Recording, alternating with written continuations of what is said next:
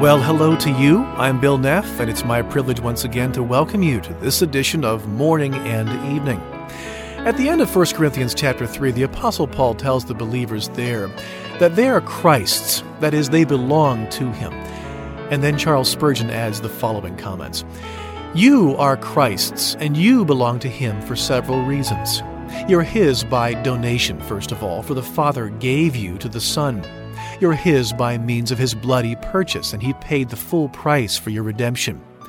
You're His by dedication, for you have consecrated yourself to Him. You're His by relation, for you wear His name, and you've been made one of His brothers and joint heirs of the Father's estate.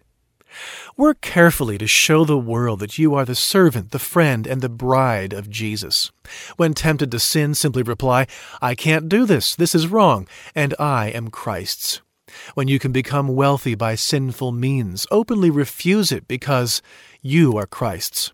Are you exposed to danger? Well, stand fast in that time of evil, remembering that you are Christ's.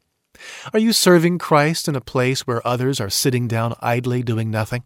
Then engage the work with all your strength, and when the sweat beads on your brow and you're tempted to rest, cry out, No, I cannot stop, for I am Christ's. And when the siren songs of pleasure tempt you from the path, reply, Your music can't charm me. I'm Christ's. And when God invites you to give your goods and even your very self away, do it, for you are Christ's. May your every action and word carry the scent of heaven, so that all who see you may know that you belong to Him. The Romans used to exercise their integrity by saying, I am a Roman. How much more should our behavior conform to the statement, I am Christ's? And that's Charles Spurgeon's insights into 1 Corinthians 3:23.